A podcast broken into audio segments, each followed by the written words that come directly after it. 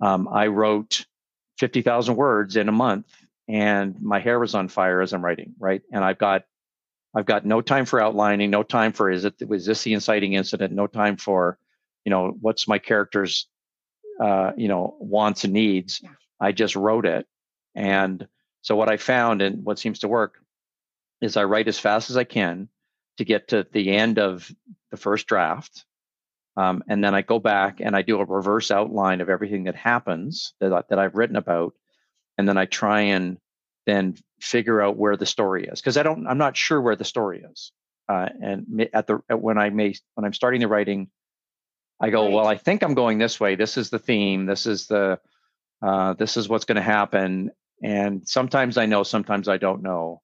Um, but I get to the end and then I go back and then I then I sort of fill in the blanks and then I'll go. Uh, the the second draft is to figure out what the hell happened in the first draft.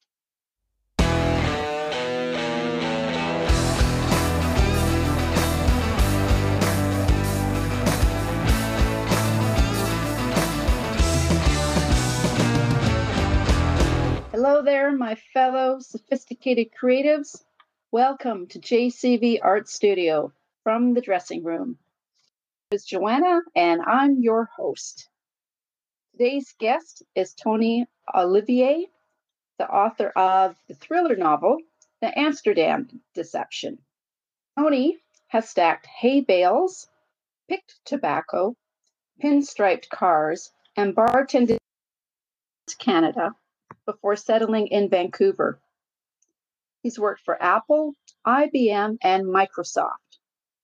He writes thriller novels and does and does most of the cooking for his family. And I've got to say, um, Tony and I are trying out very first time new software. And um, Tony, given you worked for Apple, IBM, and Microsoft, I thought if I was going to try new software with anyone, I am glad it's you. so, welcome, Tony. Oh, thank you. Thank you very much. I was looking forward to this.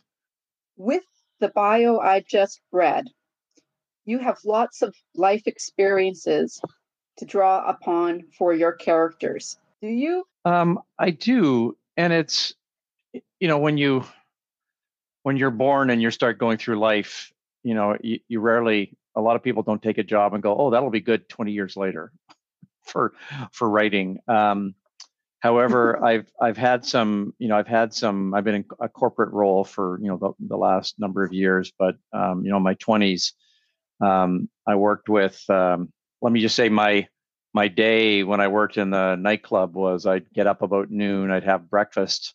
Um, I would have uh, lunch around dinner time, and then my dinner would be at you know two or three o'clock in the morning, and usually go to bed by five in the morning. So my day was completely turned around, and and I worked with a lot of people that uh, you wouldn't consider fitting into a corporate environment. You know, and there was um, you know combination of um, people with lots of tattoos and um, uh, different kinds of society. And so I got a chance to to see sort of that side of things. And then um, several years ago, when I was with uh, IBM, uh, they sent me on uh, some international trips and I started traveling. And and uh, as you notice, I based my uh, at the start of my novel in Amsterdam, and uh, I got to realize as I was, you know, both reading books and watching movies, and then being able to travel to these places that I've read about. Um, you know, I've started to sort of add my sort of background growing up into these international situations and and able to draw you know a, a, lot of situations from from that kind of travel that's really cool. So, the one thing I don't see in your bio, and for listeners, I am not being cheeky or, sar- or sarcastic, but I don't see ballerina in your bio because your hero David Knight is a male ballerina, correct? Yeah, he's um he's a male ballet dancer. Uh, ballerina is a the, on the the female side of things from a dancer, um, and so how that got started is my uh, my wife um, of now almost 25 years uh, uh, was a dancer in Toronto, and she went to the National Ballet School in Toronto uh, to become a, a ballet teacher. And over the you know the three or four years she was going to school, and then sort of subsequent years after, um, I've been more involved in the ballet environment or the ballet world. You know, as a as a husband, and my my daughter was a dancer as well.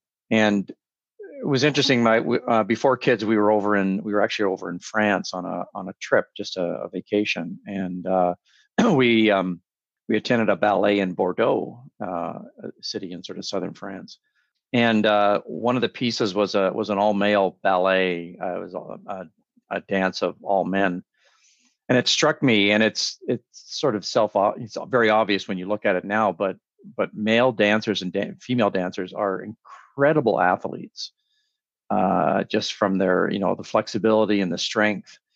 And I remember at that time thinking, well, that's a that's a great idea for a for a um, you know, for a character, sort of an unusual character in a, um, you know, in a uh, thriller or an action thriller, which was at the time I was I wasn't sure what I was going to write, but I had that idea, um, and I also had the, you know, the the very, the close proximity with uh, the ballet world because of my wife.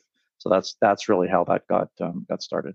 That's neat. That's very neat. So that really fits in with um, the research I've done, where it says that you like taking the not typical occupation and um, creating a character with that person. So I get that's where uh, David Knight comes from. Yeah, he's yeah he's not the uh, he's not the typical ex Navy SEAL uh, turned uh, you know uh, to save the world kind of character that you find in, in most of these um, you know most of these stories. Um, and I I tend to write I'm finding, uh, and it's not really intentional, but I seem to be writing um, in other other novels that I'm working on. I've got kind of non-traditional characters that are put into situations, um, and I, you know, try and then build the story from there. That that's cool. Yeah. So, can you give our readers, readers, our listeners, a summary of what the Amster- Amsterdam Deception is about and trust me, with a name like Vandervloek, when I saw Amsterdam in the title, it, it definitely had my interest. So on, on, the, the blurb on my book on the on the back, but I'll sort of know, paraphrase it. But you know, on uh, on my main character David Knight's his his first real trip out of out of Canada. He's actually Canadian, based out of living in Toronto. Um, on his first international trip uh, in Amsterdam with the National Ballet of Canada, um, he uh, is essentially ambushed as he and another friend are are walking through the red light district in Amsterdam, and uh, and he's knocked out, and uh, he's injected uh, in a clinic with the memories of a dead spy, and the memories contain um, a secret to a device that can make or break a, a billionaire's tech company. Um, they really need to have this. The device has been lost or it's been hidden and the only way they can uh, they can really find out the location is to recreate the last 30 seconds of this uh, Cold War spy's life. So he, David has been, has been picked. He's a suitable candidate. Um, he's young. He's healthy. He's actually also drug free, uh, drug or alcohol free. He's got an uh, allergy to alcohol, and he's um, he's injected. But what happens is that these memories um, essentially download into his his brain. They get more than the last 30 seconds um, of the spy's um, life, and he's um, the the memories kind of break him free of this of this clinic, and he staggers out into the Amsterdam uh, cold in the sort of middle of winter. He's in a he doesn't he's in memory in a place that he's never been to before, um, uh, chased by people that he doesn't know, uh, with memories that he doesn't really want, and he has to f- figure out really how to uh, uh, get back his life and actually get back to the to the ballet or get back to some semblance of normal of normalcy. That's loaded with conflict. Lots of conflict there. Um, that's yeah. Okay, so as I was reading, and I hope this comes across as a compliment, our hero David, he's chased, he's beaten, he runs from train to train. Um, and when I'm reading it, I am, it's like I'm right beside him. I'm right beside David as we're going from train to train. I know at one point I was thinking, okay, can we catch our breath? right? He he is just going, and uh, your fight scenes. Uh, quick, legitimate. I was wondering, you touched upon your experience, but for those fight scenes, like I said, hook, uppercut, um, any particular experience you draw upon, um, anything you may have seen as working as a bartender. My spouse once used to be a bouncer, and he has told me you don't have to be big to take a big guy down.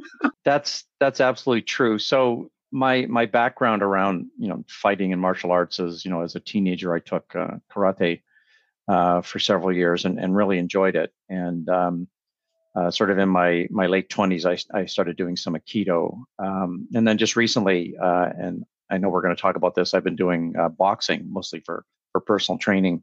And and so I'm uh, I I seem to and and it's it's just because I've been doing a fair amount of writing. I seem to be able to visualize uh, a fight scene reasonably well. And I've got some friends that are I've got a friend who's a, uh, an RCMP officer in uh, in Vancouver, and I've got um, some other friends that are you know either boxers or you know other um, you know other martial artists that can help me sort of um, give me a sanity check on this. Because it's you know when you hit somebody you typically they don't go down immediately unless you're you're very good at what you're what you're doing. Um, so i've got i do have a little bit of background on that. I'm certainly you know i've never never been in the ring.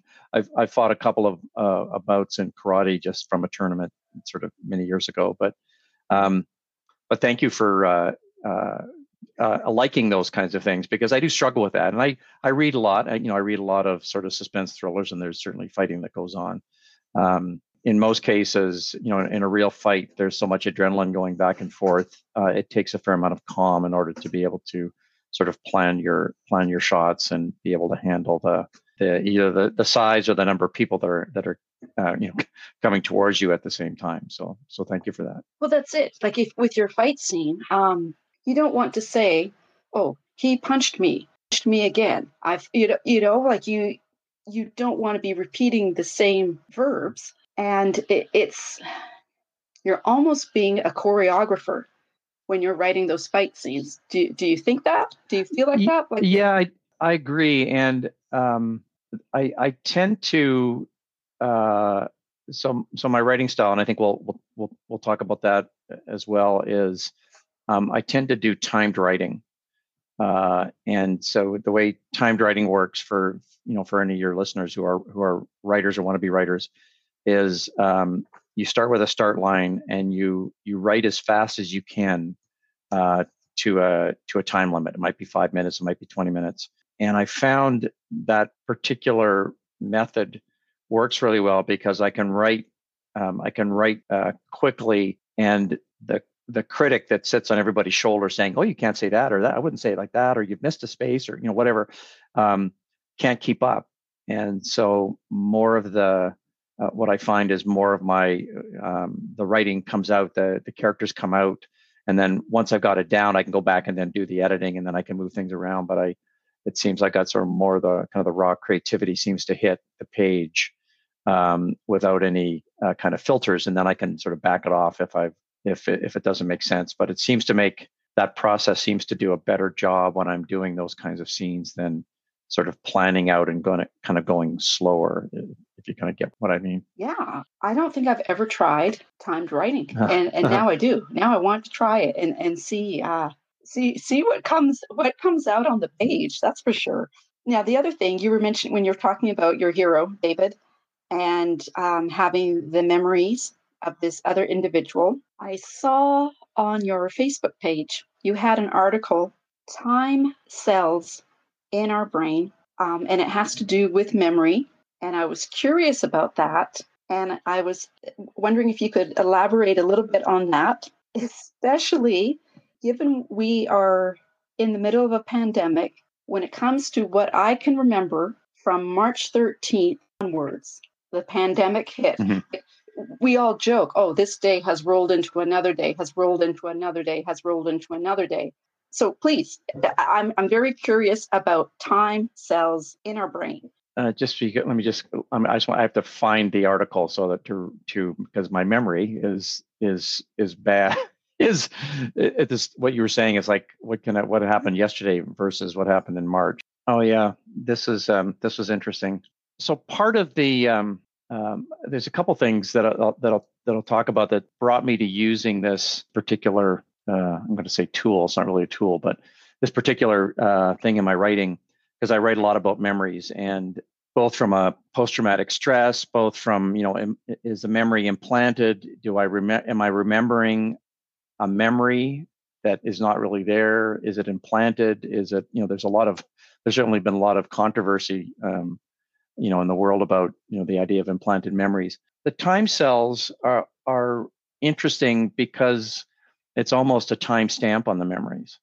So you know, when I remember something that happens um, it, what it looks like from a research point of view is that um, I, the way the memories are almost you know coded uh, in your neurons is that they're put into the right order, so that I know that I, you know, I went to the restaurant before I ate the meal and then I left the restaurant, right? As opposed to sort of separate events that I, I can't put into place. So I thought time cells was really interesting. The other thing too that I, when I was doing some research on this, uh, about uh, Im- implanted memories is they they believe, and there's a there's a lot of sort of uh, science on this that memories are stored holographically in your in your brain. Sort of, if you've seen a you know a picture of a holograph, uh, like a holographic image. The characteristic of a holograph is that if you if you take a holographic picture and then you break the picture in half, you cut it in half, and then you shine the the holographic piece of film up to the light again, you still see the whole image because the whole uh, everything is is encoded in, in every part of the image. You get sort of it gets a little more grainy as you get, but I can't just sort of chop a holographic and only get part of it. I'll actually get the whole thing. So there's some belief, uh, and there's been some research about this sort of holographic nature of of memory. And then the other thing too is that they have done some some research of around memories of flatworms being able to uh, transfer memories between but you know between you know fairly um, you know simple uh, simple life forms. So there's while we haven't really got um, you know examples of, of, memories being transferred down between um, between people, there's certainly some science uh, behind that. So it's kind of a it's an interesting kind of thing to play with. You know, is it a you know is it something I remembered or something that I remembered that I thought about, or is there something else going on? Is somebody else's memories um, sitting in my sitting in my brain somewhere? That's cool. That, there's a story right there. Yeah. When, especially when you said the word timestamp. Yeah. Absolutely. Absolutely. cool. Absolutely. So I see, um, definitely see almost science science fiction. What was the original? What if, or spark? It was. Um, I think the. I think the first spark was. It actually kind of came together in a in a in a variety of variety of ways. So I, I remember very clearly uh, on my first trip to Amsterdam, which was um, oh, 10 or 15 years ago, um, walking around. It was I was think there was on a Sunday Sunday morning. I'm I'm walking around Amsterdam. I'm taking pictures, and I had this sense that this would be a you know it'd be a great um, a great location for a story. Um, and I've been always drawn to these sort of thriller suspense novels. Um, so I I started with the location first, which is um, maybe a little bit uh, backwards the way um, some writers go. So I started with a with a location, uh, and then um, a, a, subsequent trip. I think I started doing some writing. I wasn't sure about the character.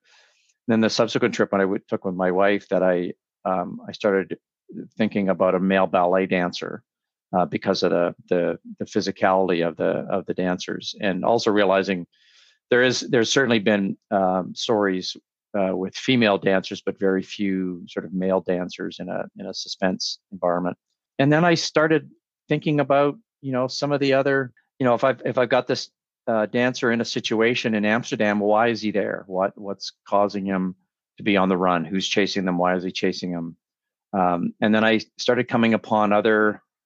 Um, I read a lot, uh, as you might imagine, being in the technology field, and I read a lot about technology. And then I came upon you know some research around um, this. Um, I'm say the God helmet. This is this uh, uh, Michael Persinger um, research from Laurentian University, actually, um, talking about the uh, uh, the ability to create spiritual experiences by uh, using weak magnetic fields uh, on per- pe- persons' brains. Um, and so I, I, started looking at that, and there was a just a combination of things um, that that kind of coalesced.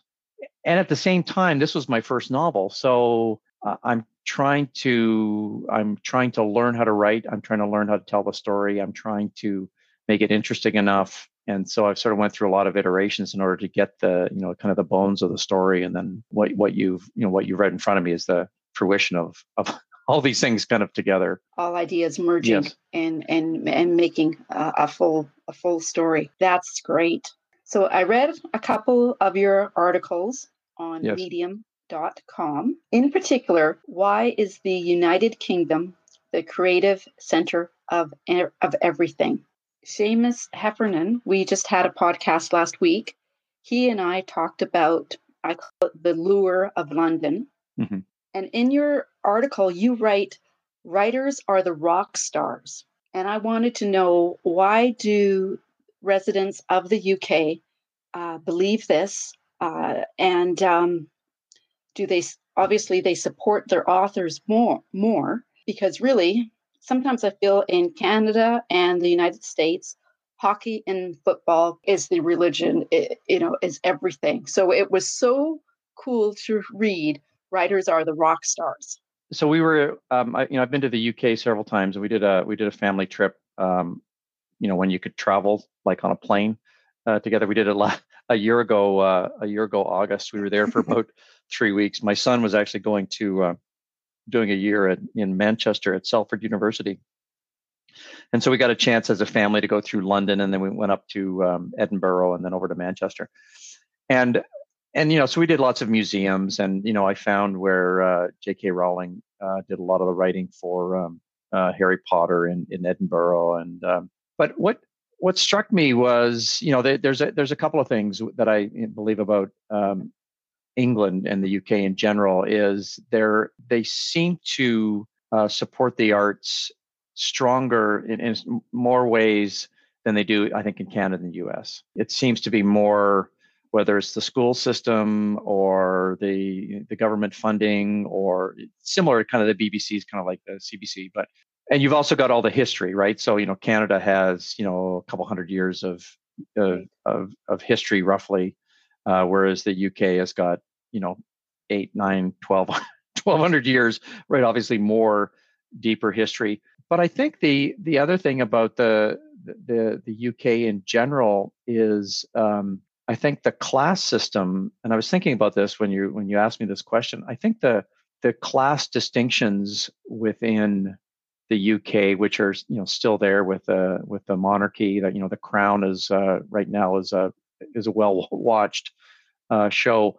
I think that has something to do with it because you know you can be somebody from a you know from a working class uh, uh neighborhood and become a, a, a published writer and become a become very rich on or you know be uh, uh getting uh, uh, a comfortable living uh, writing about sort of the underbelly of the society and you don't have to necessarily have come from the best school but it just seems that the kind of the class conflict seems to drive a lot of the the stories that we've seen sort of historical stories um, and then that in combination with uh, i think the the british government wanting to maintain the the British culture, which is really through through film and art, TV, and and novels. So I think that's kind of the, that's sort of my uh, my unstatistically valid uh, view on on uh, you know why I think the you know the artists or artists and writers are really looked as like the rock stars.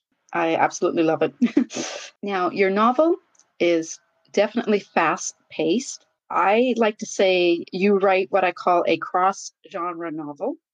You have science fiction influences. And I'm wanting to know who were your influences? Uh, well, I started I started reading science fiction uh, as a kid. That I believe that that actually got me into into computers um, uh, early on. Just I was so kind of captivated by technology.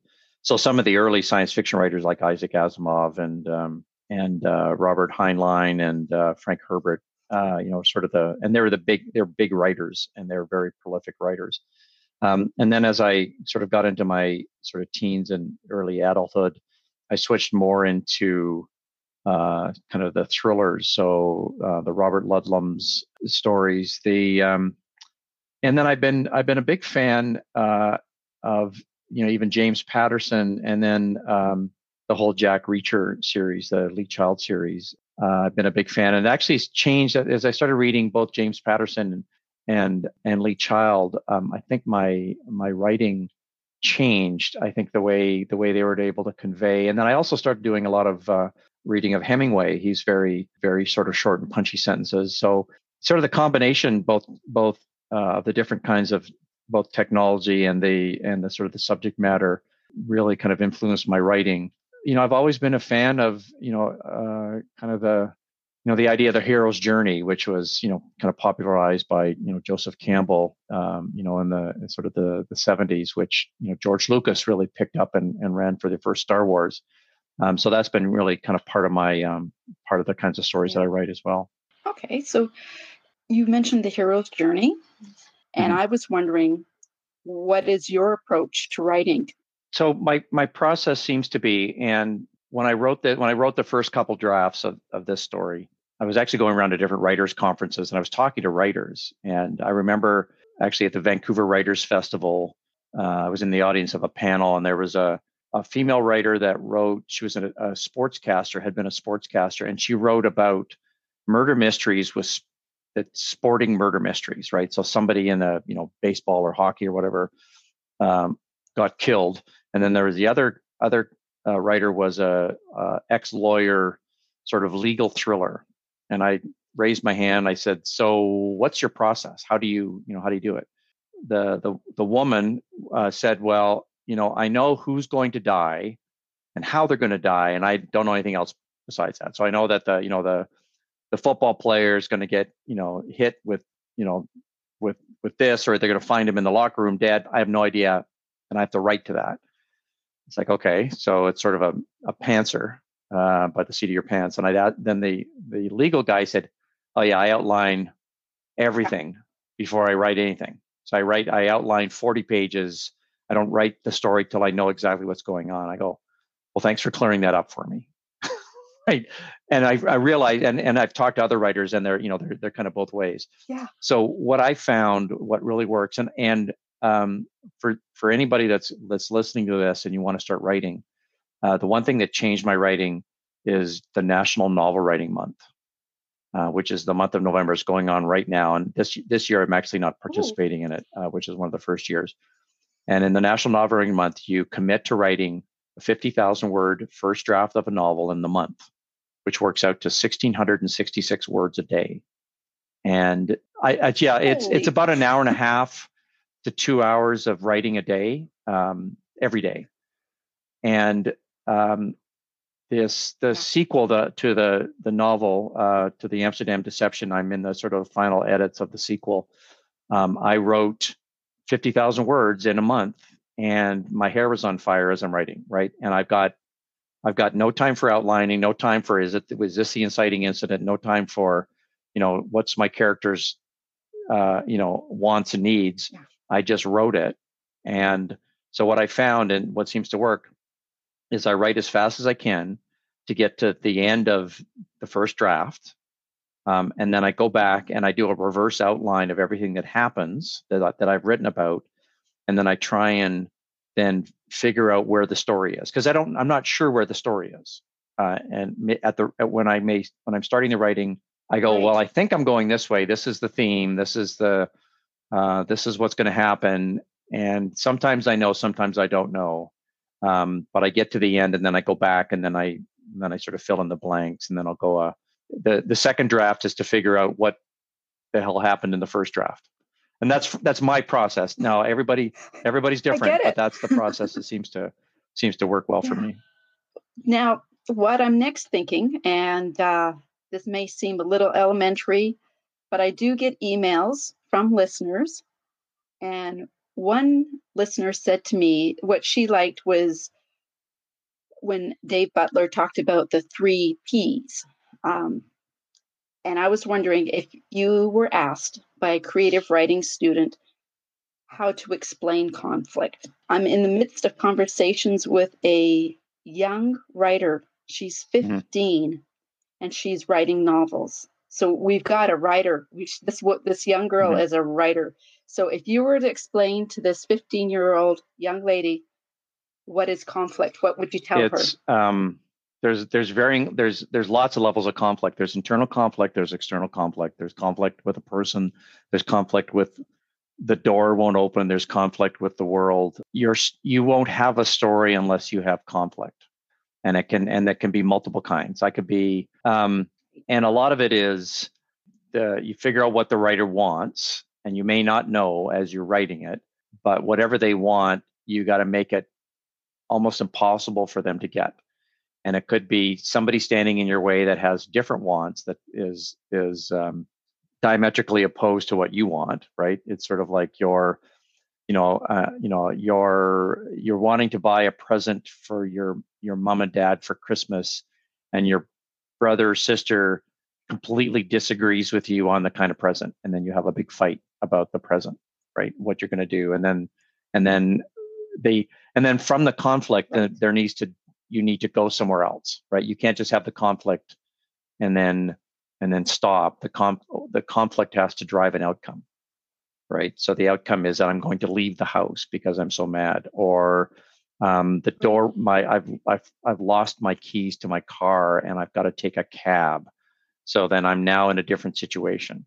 And a lot of times um, when i'm writing if i'm kind of stuck writing um, uh, i remember reading kurt vonnegut uh, some writing advice. He said you know have your character want something even if it's a glass of water.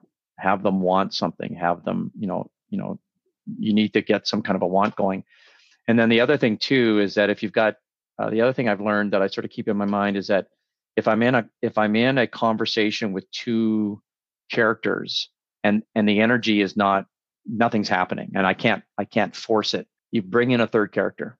The third character is a knock at the door. Oh my god who's at the door? Oh, and then you know you write again what's the door? It's the police it's a lawyer it's the the plumber whatever but that then uh, jumps off into another another area. Um, the other piece of advice just from a conflict point of view is it's hard to for me anticipate what the conflict is until i write it. And a lot of times i got i don't know what i'm going to write about till i write it um, and so i can't i do some outlining but a lot of the a lot of the the writing I do is discovery. Yeah. And discovered, oh, there's a door there, or I've got to go up the stairs, or whatever. So, okay. That's what I miss oh my God, not being at a With writing conference. you can learn something, but it's that one person explains something just a little different that you just you look and you're thinking, Mhm. that's right, Mhm. that's it, I get it, you know. So, needless to say, um, yeah, that that's great because I want to tell this young lady. I shouldn't say young lady. I want to tell this writer about Mhm. the podcast, and um, it was great because my husband came home, and it's um, it's a daughter of a coworker, and he said, "So you know, I know I'm getting a bit off tangent, but I'm just I'm very excited about this." He was saying how the daughter of a coworker, she's 15, she writes books. Um, the mom was wanting to talk to you. She has some questions about Mhm. writing, and I just I looked at him and I thought, I used to write books at 15. Yeah, Mhm. what's her name? Mhm. She needs my contact. Yes, you know. So yeah, I'll, I'll, I'm very excited about this to, to meet this this writer. Back to your book. You what I liked is you have conflict everywhere. I mean, your Mhm. character William Morgan, he has internal conflict. He, you know, what I picked up on that he was trying to Mhm. do good in his father's eyes, the Reverend. The Reverend doesn't trust Mhm. his son will do a good job. And I thought, good, this is good, you know. And uh and so yeah, and you had said you don't plan, you don't plan these conflicts ahead of time. It's it's as in your process as you're writing. yes, in, most cases, and and what I will, yeah, what I will find though That's is really that I will write a scene. I I did this actually for this novel. I'm I'm going to do it for the the second one. Is um, I use uh, Scrivener as a as a writing tool for those if any any writers that are haven't used it yet. It's a great it's a great tool. It's, it's pretty cheap as well. Um, but I was able to score um, it's an arbitrary number the amount of tension in a scene. And so I was at a, had a tension level from you know one to five or one to ten. You you need to have uh, within a novel, especially a suspense novel, you need to have varying levels of tension. I can't keep ramping up the tension. Um, I need to have a I need to have it relax. I need to go up and relax. And so if I'm finding I've got a, a key scene, I may go back and add more more tension. I may go at, go back and add more conflict. Um, sometimes the scene comes out immediately. That's great. Conflict is there. Other times, I you know I, I have to work at it a bit because I go, yeah, they're they're they're agreeing to each other too easily. Um, they're too happy, and they they can't be happy because this is a right. this is a life and death kind of uh, story. So uh, that that's why I go back and, and do some edits that way. In your novel, though, you do tackle. You have this. I'll say mm-hmm. the scientist and his drives and goals. And then we have the the reverend right. between science yes. and religion. And uh, I was wondering, it, it, it, was based on like an experience you may have been subject to, uh, or uh, may have come up.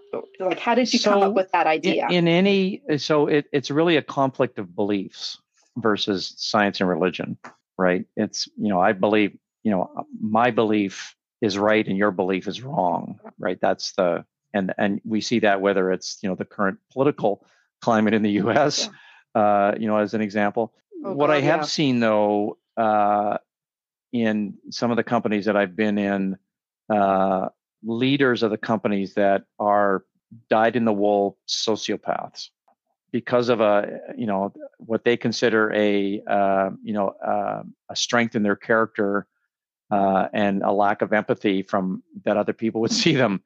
You know they will they will do all kinds of things in order to get you know to to get to the the end game. And there's lots of examples in you know corporate canada and corporate america um, about um, ceos and leaders putting profit and uh, you know their own lining their own pockets over the over the public good or the you know the good of the employees and so on. There's there's lots of examples of that.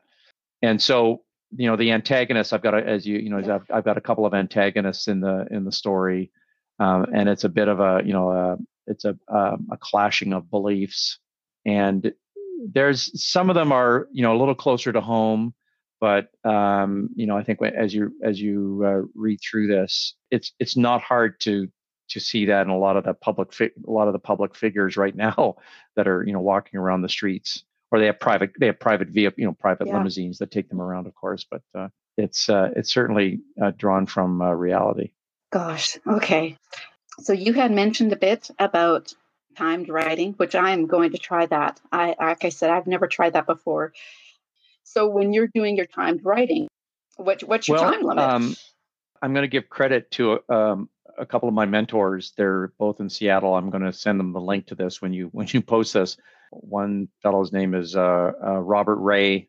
Um, okay. He wrote actually the book called The Weekend Novelist, and he wrote a, a series of, of mystery novels. And another man is uh, named Jack Remick, both in Seattle. They um, they're both um, uh, senior millennials now.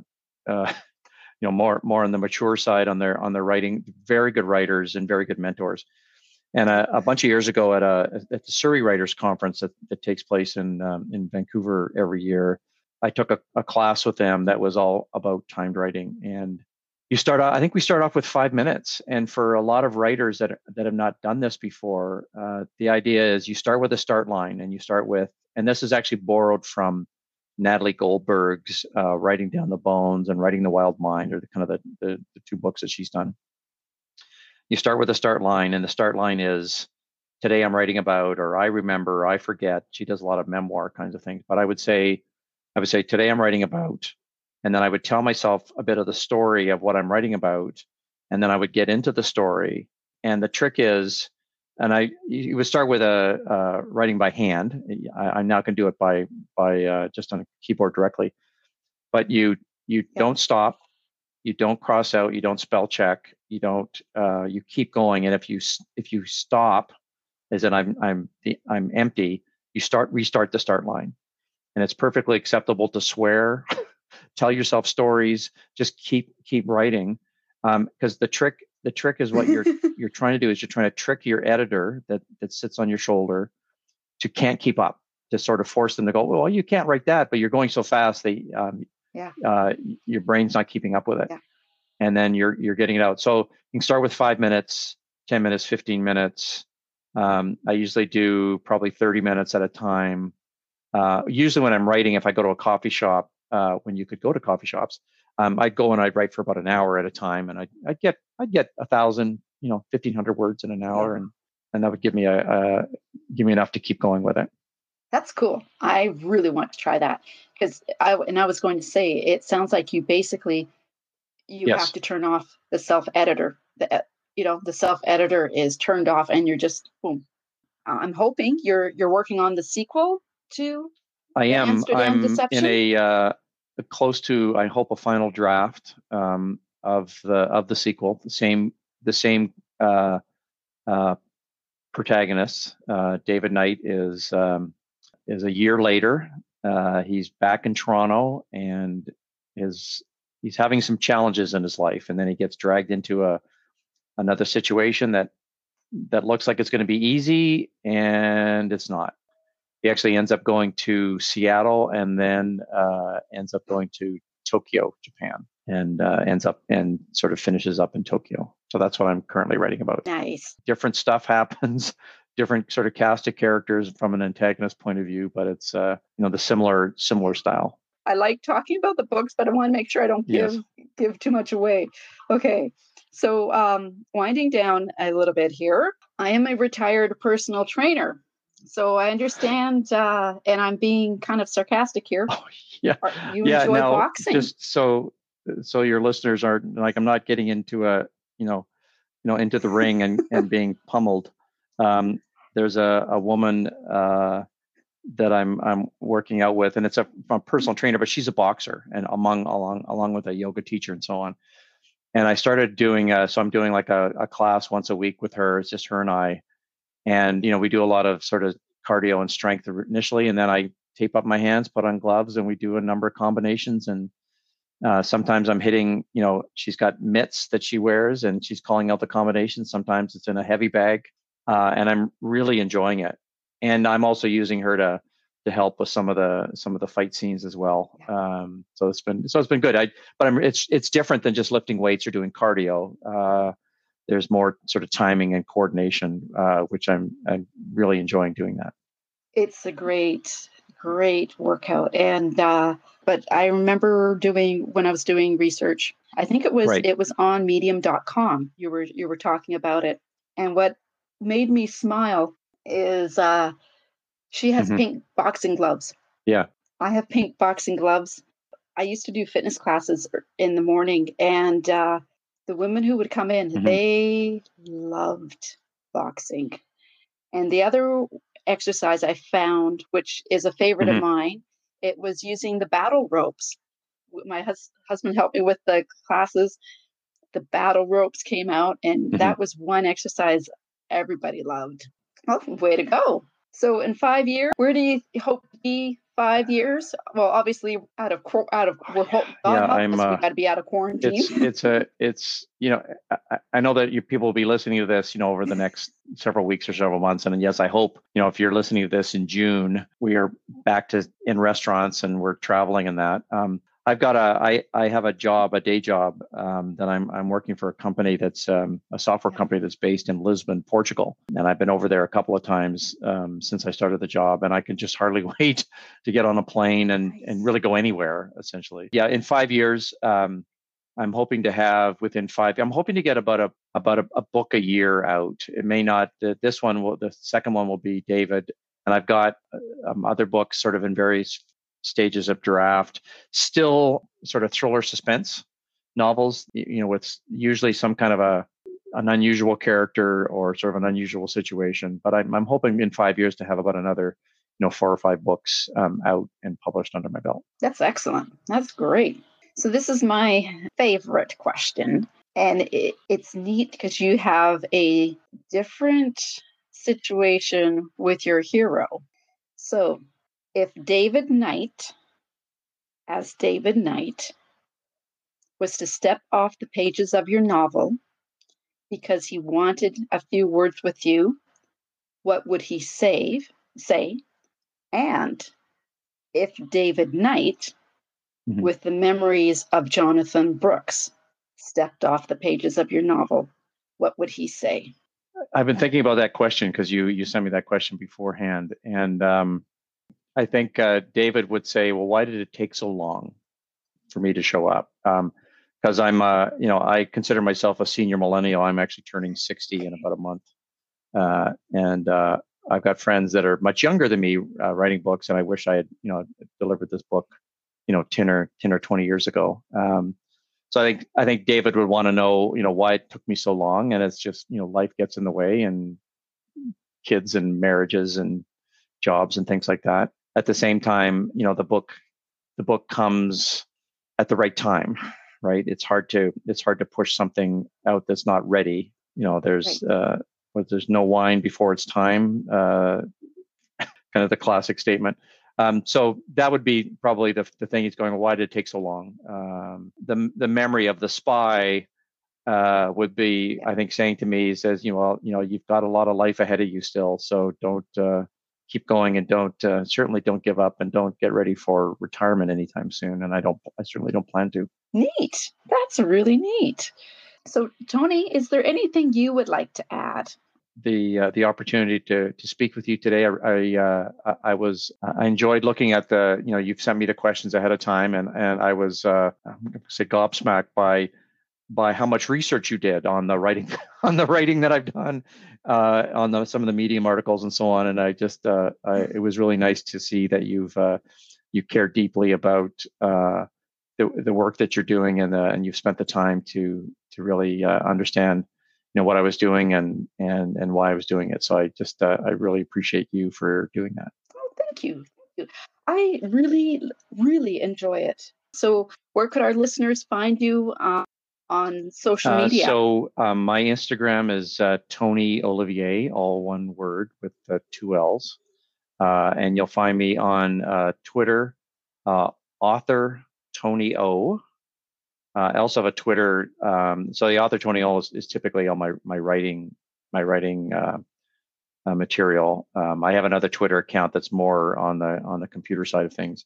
Um, and I also have a Facebook page, again, sort of author Tony Ollivier that um, I post things about. Um, I post a lot of travel pictures, especially lately, because people can't travel. Keep the faith that we're going to get through this pandemic and you'll be able to travel again. Definitely, definitely. Um, well, Tony, thank you. Um, and as you can imagine, with doing this podcast and hearing that you want to produce a book, one per year, I hope you come back and chat with me on your sequel and your next books. I'd, I'd really like to hear about them. Uh, you have quite the imagination, and um, thank you for coming on my podcast and writing novels that take your readers on a thrill thank you. ride. Thank you very much for the opportunity. Thank you very much.